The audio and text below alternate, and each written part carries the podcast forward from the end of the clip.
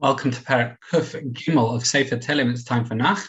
Um, here we talk about uh, a man of faith will be able to thank Hashem uh, even during Golas. Um, they will sincerely yearn for the Geulah.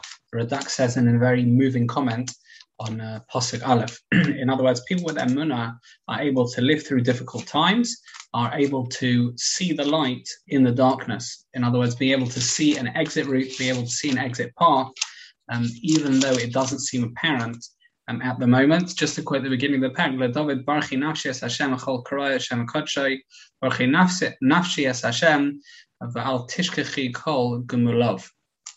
In other words, that we shall, my soul, my nefesh, uh, should praise Hashem and not forget all the kindness He's done to us, because all the kindness He's done to us is stored up.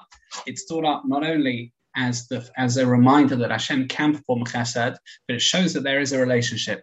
It talks about how Hashem helps the sick and vulnerable al Hashem's justice system is complex, has a rigid pattern which is related to Moshe and is constantly adhered to by Hashem, whether in, in the desert, in the wilderness, or whether in exile. Hashem's still helping.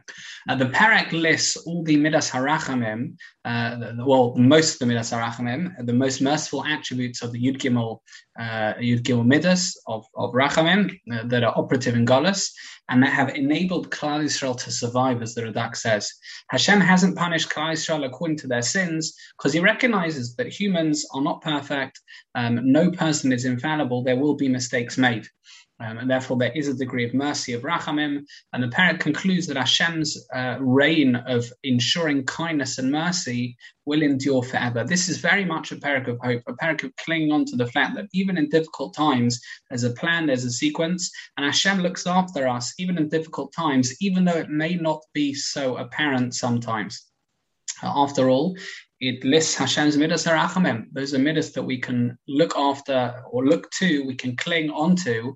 Uh, and also worthwhile quoting the Mesilas Yesharim over here, it's relevant to the point about punishment, is that Rachamim says that punishment is not total, that Hashem allows tshuva, and also means that the punishment uh, is delayed as well. So there's three elements of chesed Hashem does to us in trying to enable us to turn our lives around and not being immediately punished when we do things wrong.